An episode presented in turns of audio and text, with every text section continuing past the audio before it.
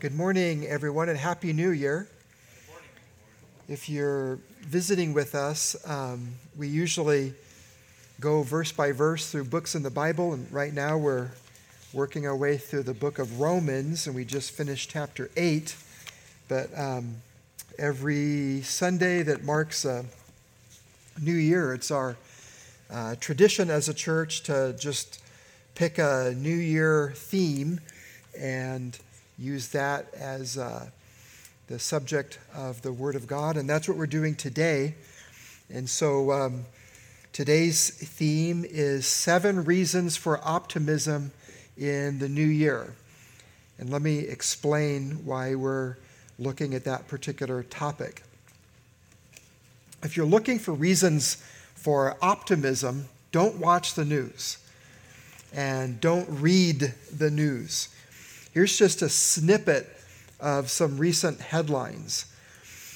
In the New York Post, um, they uh, reported on a recent poll, and in that poll it says that fifty-six percent of respondents said the country is headed off on the wrong track, compared to thirty-four percent who feel the U S is going in the right direction. It's quite a disparity, twenty-two points.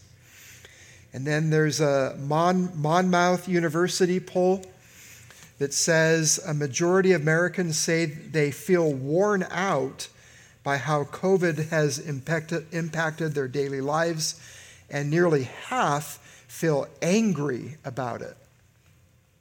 And then the uh, U S News and World Report reported on a poll that says that Americans are more pessimistic about life returning to normal. And so it goes. Uh, lots more negativity. Domestically, internationally, people are feeling very pessimistic these days. And uh, it's good for us as Christians to, uh, to remember why the Lord has given us reason for great hope. And it's not just positive thinking. It's not just uh, trying to force ourselves to look at the world through rose-colored glasses. No, the Bible from front to back, beginning to end, gives Christians many, many reasons for optimism at the beginning of a new year and, and always. And um, we're going to limit ourselves to, to seven. There's a lot more that we can say, but we're going to look at seven briefly. So why should we as believers be optimistic at the beginning of a new year? Well, number one, we have the best news in the history of the world. And of course, that best news is the message of the gospel itself. And uh, I will refresh your memory of Romans chapter one, verses sixteen and seventeen. So a few months ago, we looked at this passage.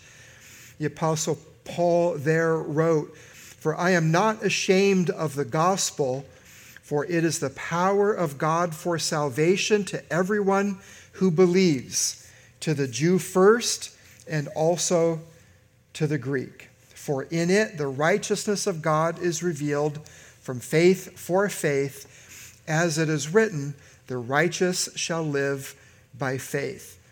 There's a couple of clues in that passage as to why the gospel, the Christian message, is the best news in the history of the world.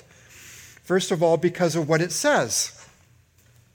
It says that sinners like us, who don't deserve God's mercy, who do not deserve salvation, yet sinners like us can be declared righteous by God through faith in the person and work of the Lord Jesus Christ.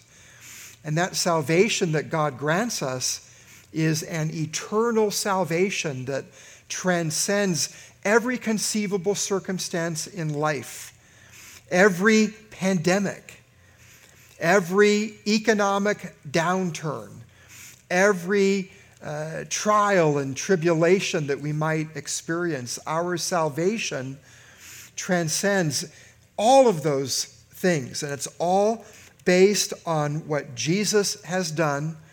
And it's not based on what we have done or ever will do or any other mere creature.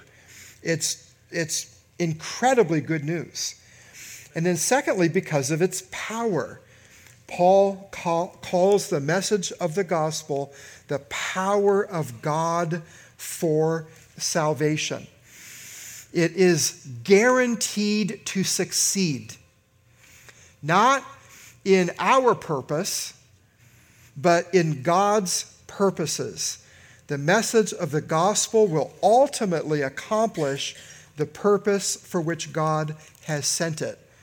And uh, here's a familiar passage, Isaiah fifty-five and verse eleven, where God assures us, "My word shall not return to me empty, but it shall accomplish that for which I purpose and shall succeed in the thing for which I sent it."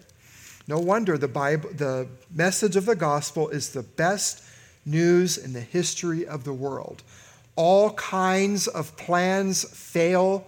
All kinds of messages fall perpetually on deaf ears, but not the message of the gospel. It's the best news, and it will accomplish God's purposes. And uh, for that, because of that, we should be optimistic.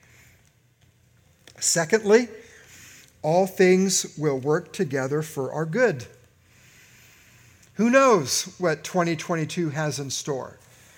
On January first, twenty twenty-one, we didn't know what that new year uh, had in store for us. That's just the nature of time. And we certainly don't know what twenty twenty-two has in store for us. But one thing we know for certain, and that is that whatever we face in this new year, God is going to cause it all, good and bad, to work together for our good. And you remember the passage, Romans chapter eight. I won't spend much time there because we just looked at it recently. But Romans chapter eight, verses twenty-eight and twenty-nine.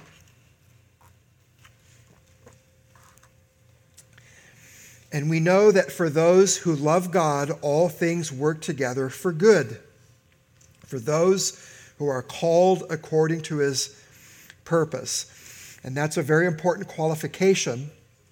Romans eight twenty-eight, Romans eight twenty-eight, the promise that all things work together for good, uh, that promise is not for everyone. We can't just say that indiscriminately.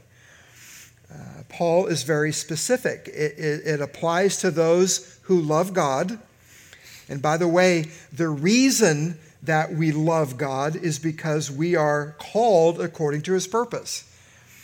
Because we don't love God naturally. We're naturally dead in our trespasses and sins. We're naturally alienated from God. We're naturally, and it's hard to hear, enemies of God because of our sin. And so God has to do a work in us first. He has to change our hearts so that we will freely love him. Otherwise, we never will. And then the Bible defines what good is. Romans eight twenty-eight is not a promise to a pain-free, easy life free of trials and tribulations. No. In verse twenty-nine, Paul describes what our ultimate good is. "For those whom he foreknew, he also predestined to be conformed to the image of his Son, in order that he might be the firstborn among many brothers." That's our ultimate good, Christ-likeness, that we would be conformed to the image of Jesus. And God promises us that whatever comes our way in twenty twenty-two, it's all going to have the effect, if, if we're believers, of making us more and more like Jesus. That's what trials do. That's what difficulties do. That's even what pleasant things in our lives ultimately do. They, they make us thankful to Jesus. They make us look forward to spending more time with Jesus. Ultimately, in glory. Augustine of Hippo, the church father, wrote concerning this great promise, Romans eight twenty-eight and twenty-nine. Because of this promise, Augustine wrote that we should trust the past to God's mercy, the present to God's love, and the future to God's providence. We believe in the God of providence, and so we should be optimistic about the new year. Thirdly, a reason to be optimistic, God will keep us. God will keep us. Romans eight twenty-eight promises that. Romans eight twenty-eight assures us that everyone who's a believer will continue to be a believer, but there are many, many passages that assure true believers of their eternal security. But there's one passage in particular, First Peter one five, that pro- that uh, specifies why believers are eternally secure. It's not because of us. It's because of God who preserves us. In First Peter one five, Peter writes that believers are kept by the power of God through faith for salvation, ready to be revealed in the last time. First Peter one five is uh, one of a bunch of verses in the, in the New Testament that refer to our salvation in the future tense, which is interesting. On the one hand, there's the past tense of our salvation. For by grace you have been saved through faith, Ephesians two eight, and that's true. If you're a believer, you have been saved.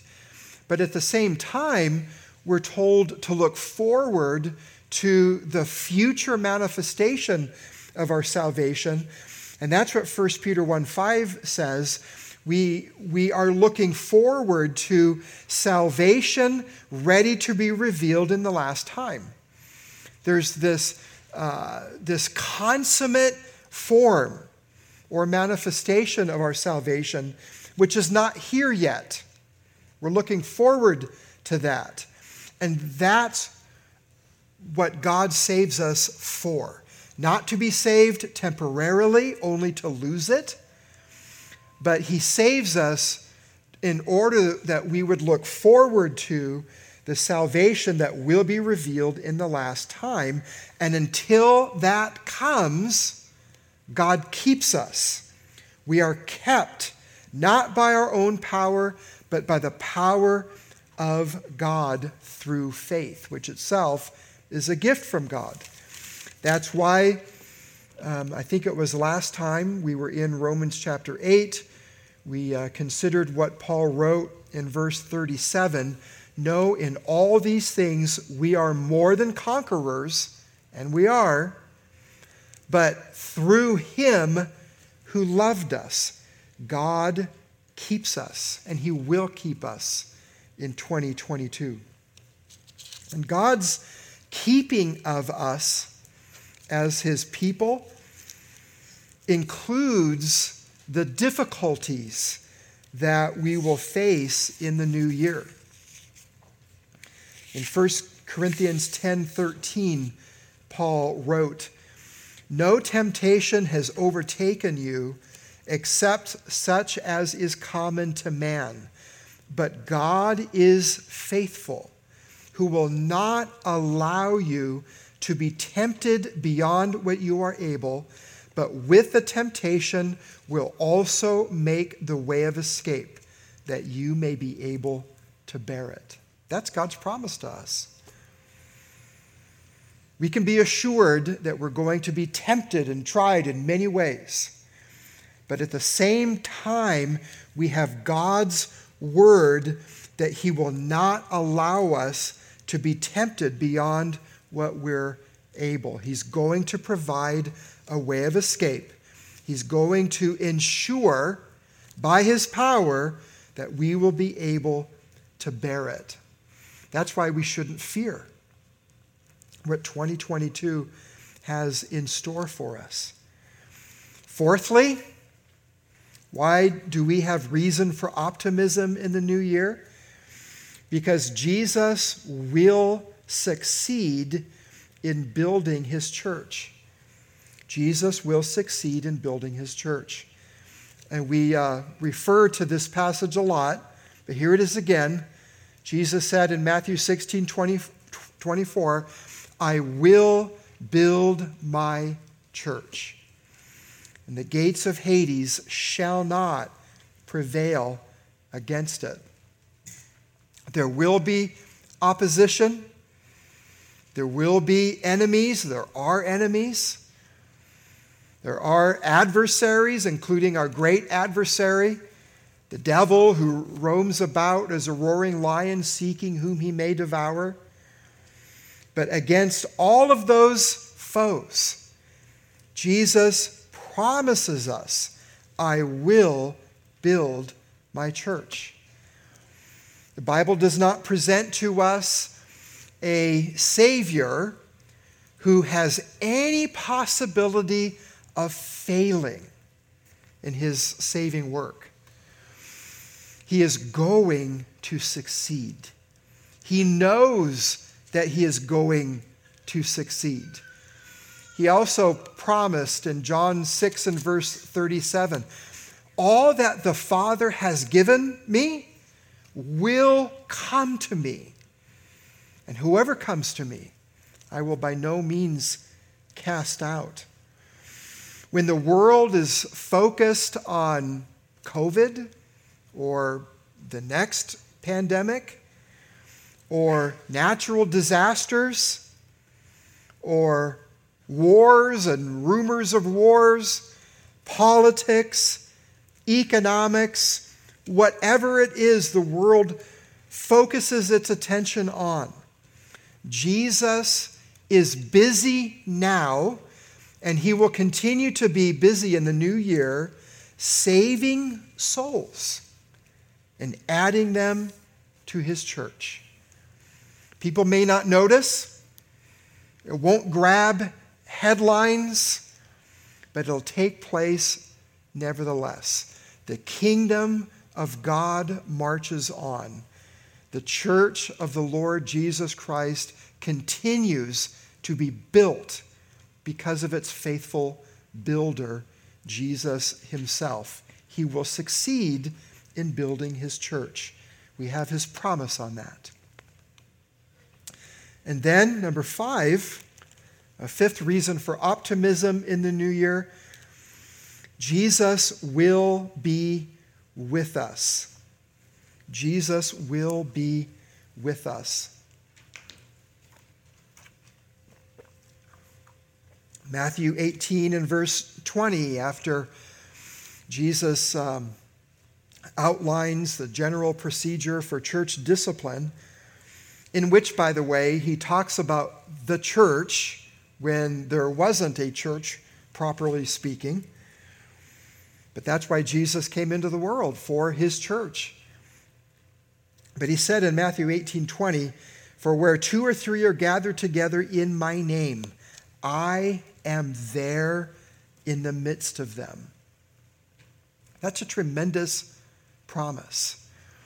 Whenever believers gather themselves together, even two or three, to do what Jesus has commanded us to do, to lift up the name of Jesus, to glorify Jesus, our great God and Savior, he promises, I am there in the midst of them.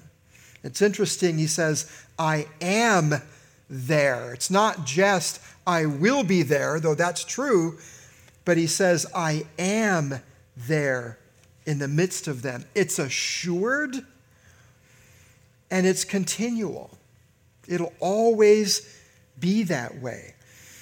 Jesus will always be with his people to encourage them, to strengthen them, to help them, to bless them, to sympathize with them. I am there in the midst of them. And he gave a similar promise at the end of the Great Commission. Matthew chapter twenty-eight and verse twenty. You remember the rest of the Great Commission. He commands his disciples, "Go therefore and make disciples of all the nations, baptizing them in the name of the Father and of the Son and of the Holy Spirit, teaching them to observe all that I've commanded you. And lo, I am with you always, even to the end of the age." What's the end of the age? When our salvation will be revealed, like Peter talks about in First Peter one five. When our salvation is consummated. But Jesus wants his disciples to know, I am with you always. He's given us a big task, the discipling of the nations.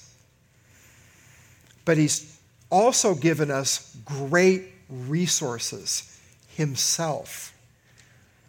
I, w- I am with you always, even to the end of the age. That's why William Carey, the father of the modern missionary movement, said, expect great things from God, attempt great things for God, because Jesus will be with us. And then thinking more individually, Hebrews thirteen, verses five and six. For he himself has said, I will never leave you nor forsake you. So we may boldly say, the Lord is my helper. I will not fear. What can man do to me? And frankly, I believe that the news media these days and its hankering after ratings, um, different folks in different areas of the political spectrum, I think that they're specializing in fear.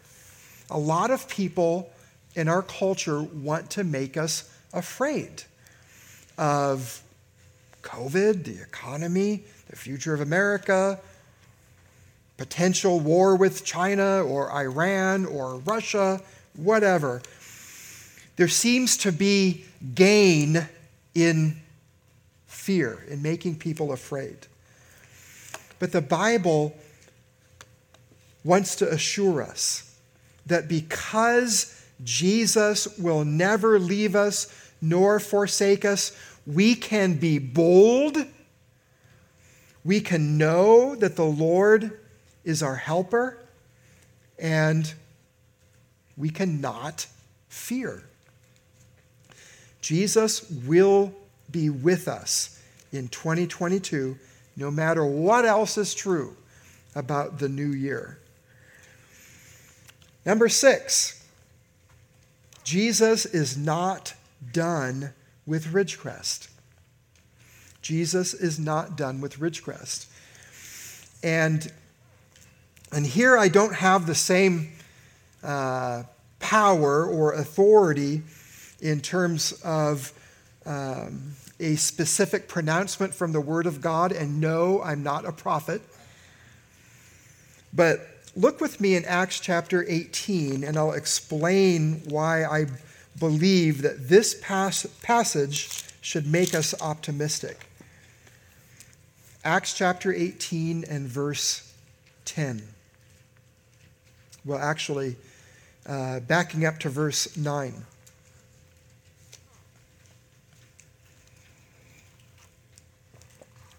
In fact, we'll back up earlier than that. Paul is in Corinth. There's lots of opposition. In verse five, Paul was occupied with the, with the word, testifying to the Jews that the Christ was Jesus. And when they opposed and reviled him, he shook out his garments and said to them, Your blood be on your own heads. I am innocent. From now on, I will go to the Gentiles. And he left there and went to the house of a man named Titius Justus, a worshiper of God. His house was next door to the synagogue. Crispus, the ruler of the synagogue, believed in the Lord together with his entire household, and many of the Corinthians, hearing Paul, believed and were baptized. So that's the scene. And this is usually the case with the Word of God. There's often opposition.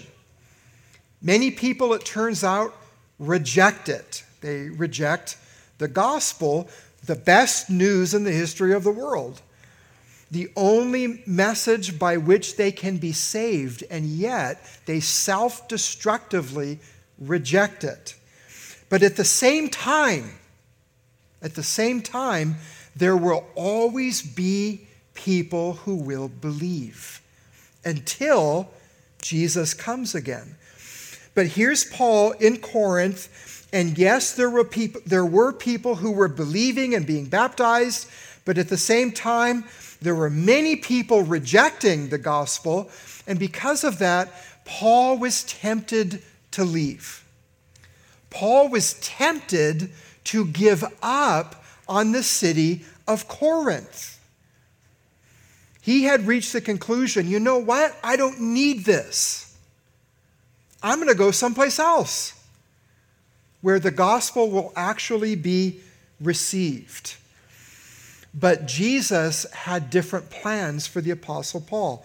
And so in verse nine we read, "And the Lord said to Paul one night in a vision, 'Do not be afraid, but go on speaking and do not be silent, for I am with you, and no one will attack you to harm you.' Why? For I have many in this city who are my people." That's basically a restatement of John six thirty-seven. All that the Father gives me will come to me. That's basically a restatement of that promise in John six thirty-seven to the particular place and time of Corinth where Paul was. Jesus is reminding Paul, what you have experienced so far is not the end of the story. I have people there. I have people there whom I am determined to save. I have people there, many people there, who are going to believe the gospel. They're going to put their trust in me as their Lord and Savior. They're going to be added to the church. And sure enough, sure enough, Jesus, through the preaching of the Apostle Paul, established a church in Corinth in spite of first impressions. And we have the books of First and Second Corinthians and the New Testament canon as testimony of that. But the wording of Jesus, I think, is very instructive to us. Don't be afraid. Don't shut your mouth. Keep on speaking. I'm with you. I have many people. I have many in this city who are my people. By the way, as a side note, As a side note, notice that this little pulling back of the veil into God's eternal plan, that's what this is. Jesus pulls back the veil and he reveals to Paul a secret, a small subset of the eternal counsel of God, namely, there are many of God's people in Corinth who are going to be saved. Notice that that revelation from God of his secret counsel to Paul did not make Paul passive. This assurance of success from Jesus This revelation that there are people who are going to be saved did not make Paul relax and think, well, if that's the case, then I'm just going to go on and take a vacation.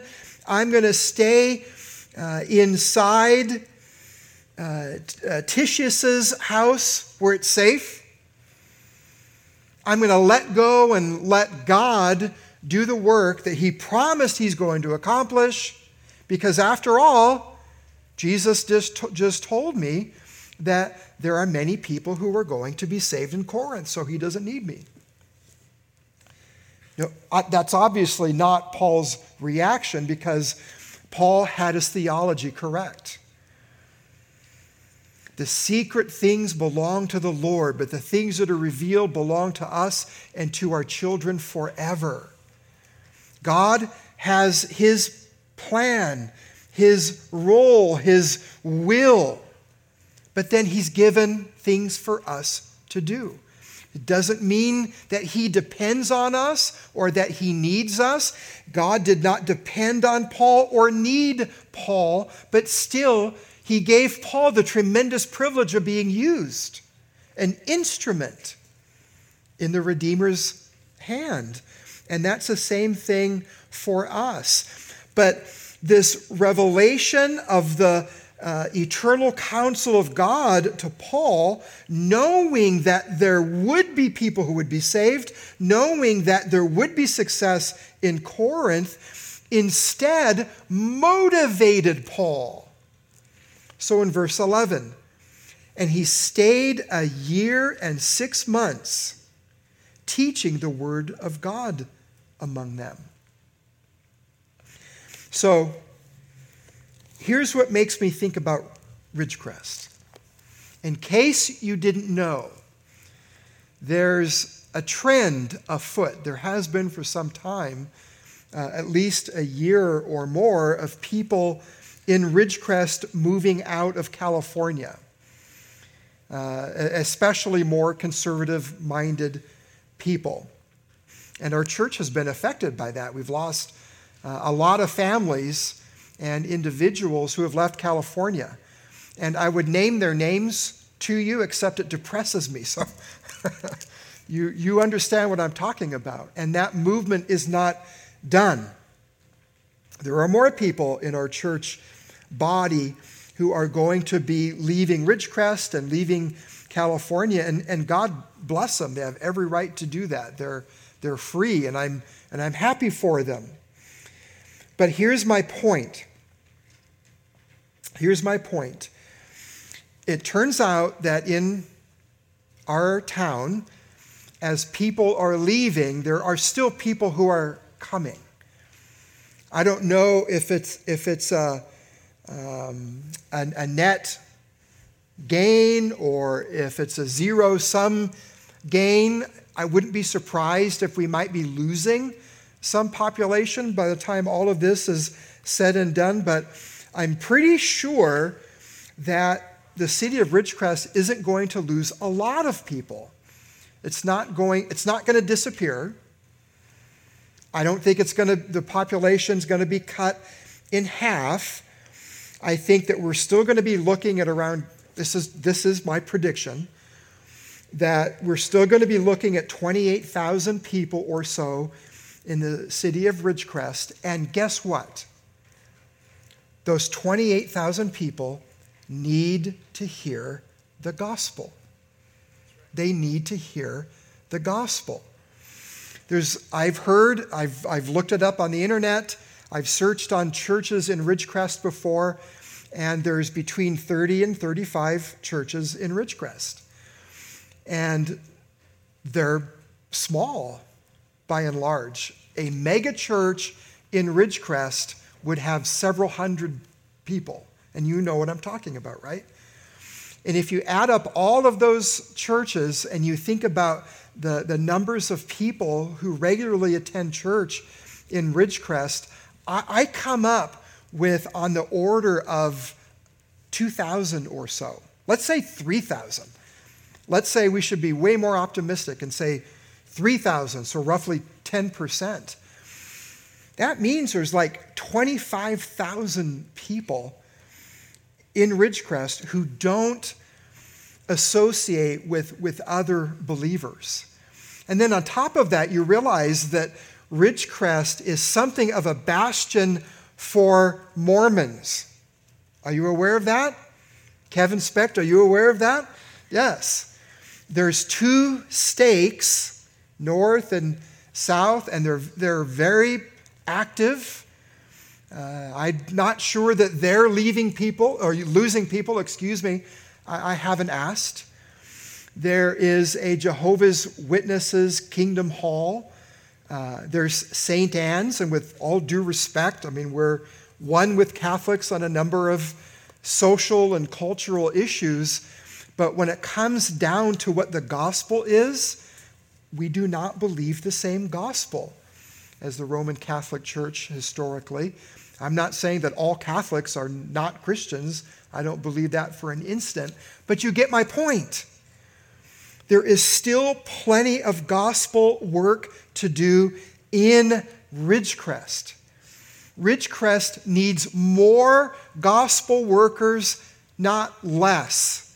The need is not going away. And so when I think of Acts chapter eight, verses nine and ten, and I think of Jesus saving people in Ridgecrest historically, and raising up our church historically.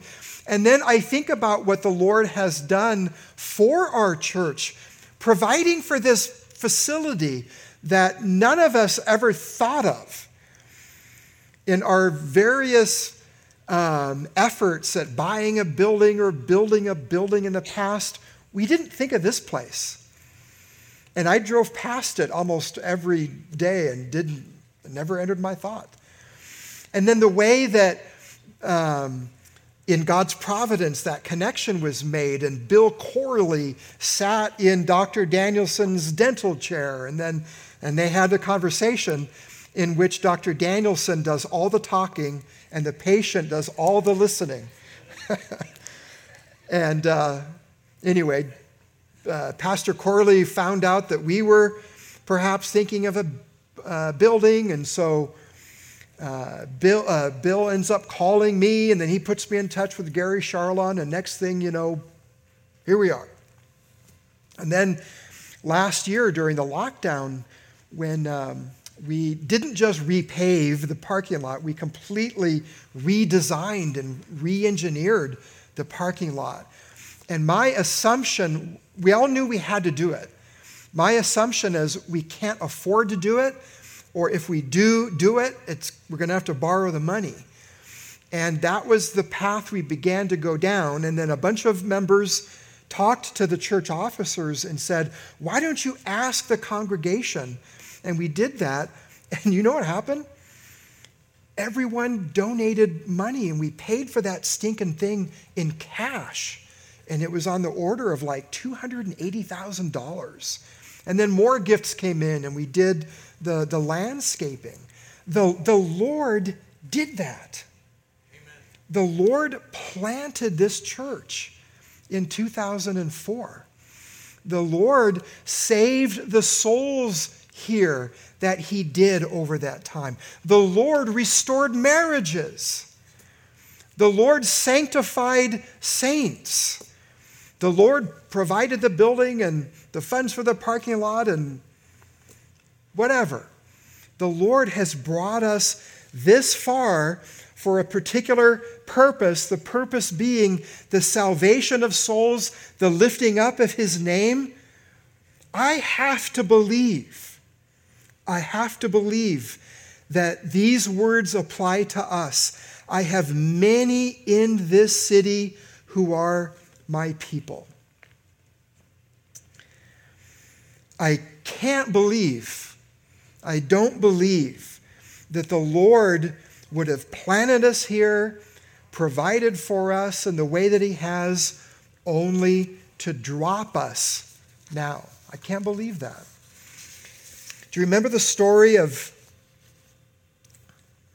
the Israelites under Samuel, when Samuel first became a, a judge in Israel. In First Samuel chapter seven, um, it was one of those occasions when their perpetual enemies, the Philistines, rose up and attacked the nation of Israel. And, and God intervened and discouraged the Philistines and emboldened the Israelites, and the Israelites defeated the Philistines in battle. And we're told that Samuel, on that occasion, took a stone and uh, he set it up between Mizpah and Shen and called its name Ebenezer, saying, "Thus far the Lord has helped us." Ebenezer literally means stone of help. And that's good for us to remember as individuals, families, and as a church. Look, look back at your life. Look at how the Lord has been with you, and he has helped you, and he has blessed you, and he has delivered you. The Lord wants each one of us to have an Ebenezer. Thus far, the Lord has helped us. The Lord has not brought you or me or us to this moment in time only to drop us. In fact, I have a challenge for you. Are you ready? Do you see our nativity scene up here on the table? By the way, do you know that Uh, one of our deacons made that table up here by hand? It's just beautiful. But anyway, eventually, probably this afternoon, I'm guessing, or soon thereafter, the nativity scene will be gone. So are you ready for my challenge? A, a challenge is, if you're artistically inclined, go make an, an Ebenezer. Go make a stone of help. Find a rock in the desert of whatever size, whatever shape, whatever color, and decorate it, but make it an Ebenezer, a stone of help, and put some on that, on that table. And we'll leave them up there for a while as a, as a reminder that thus far the Lord has helped us. Can you do that? Do th- all right, good. Awesome. All right, number seven, and finally, here's a reason to be optimistic in the new year. Every hour brings us closer to Christ's return. So this is true whether it's the beginning of a new year or not. Every succeeding moment brings us closer to Christ's return. In Romans thirteen and verse eleven, Paul wrote, "And do this, knowing the time, that now it is high time to awake out of sleep. For now our salvation is nearer than when we first believed." Uh, another passage that refers to the future tense of our salvation. Um, our salvation being nearer in Romans thirteen and verse eleven is... When is uh, the same thing as the redemption of our bodies in Romans chapter eight, when, when we're going to be glorified, body and soul. And so Paul says, every hour that goes by, we are closer, uh, we are nearer to our ultimate final salvation. When our bodies will be redeemed, we will be glorified like Jesus is glorified. And by the way, that will happen when Christ comes again on the day of the Lord. For now our salvation is nearer than when we first believed. And that will be true every day of twenty twenty-two, unless the Lord comes in the middle of twenty twenty-two. And we should be looking forward to that. We should be living in light of that. We should have our treasure invested thinking of that. Revelation twenty-two and verse twenty, the Apostle John writes, "He who testifies to these things says," this is Jesus, "surely I am coming quickly." And then John's response, "Amen. Even so, come, Lord Jesus." May it be. Let's pray.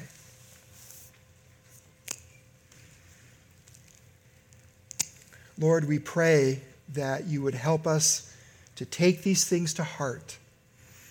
Help us to not look at the new year or any segment of time or any experience that we have or life itself. Help us to not look at reality the way unbelievers do. And forgive us, we pray, for the extent to which we do. But Lord, help us to have hope as your children.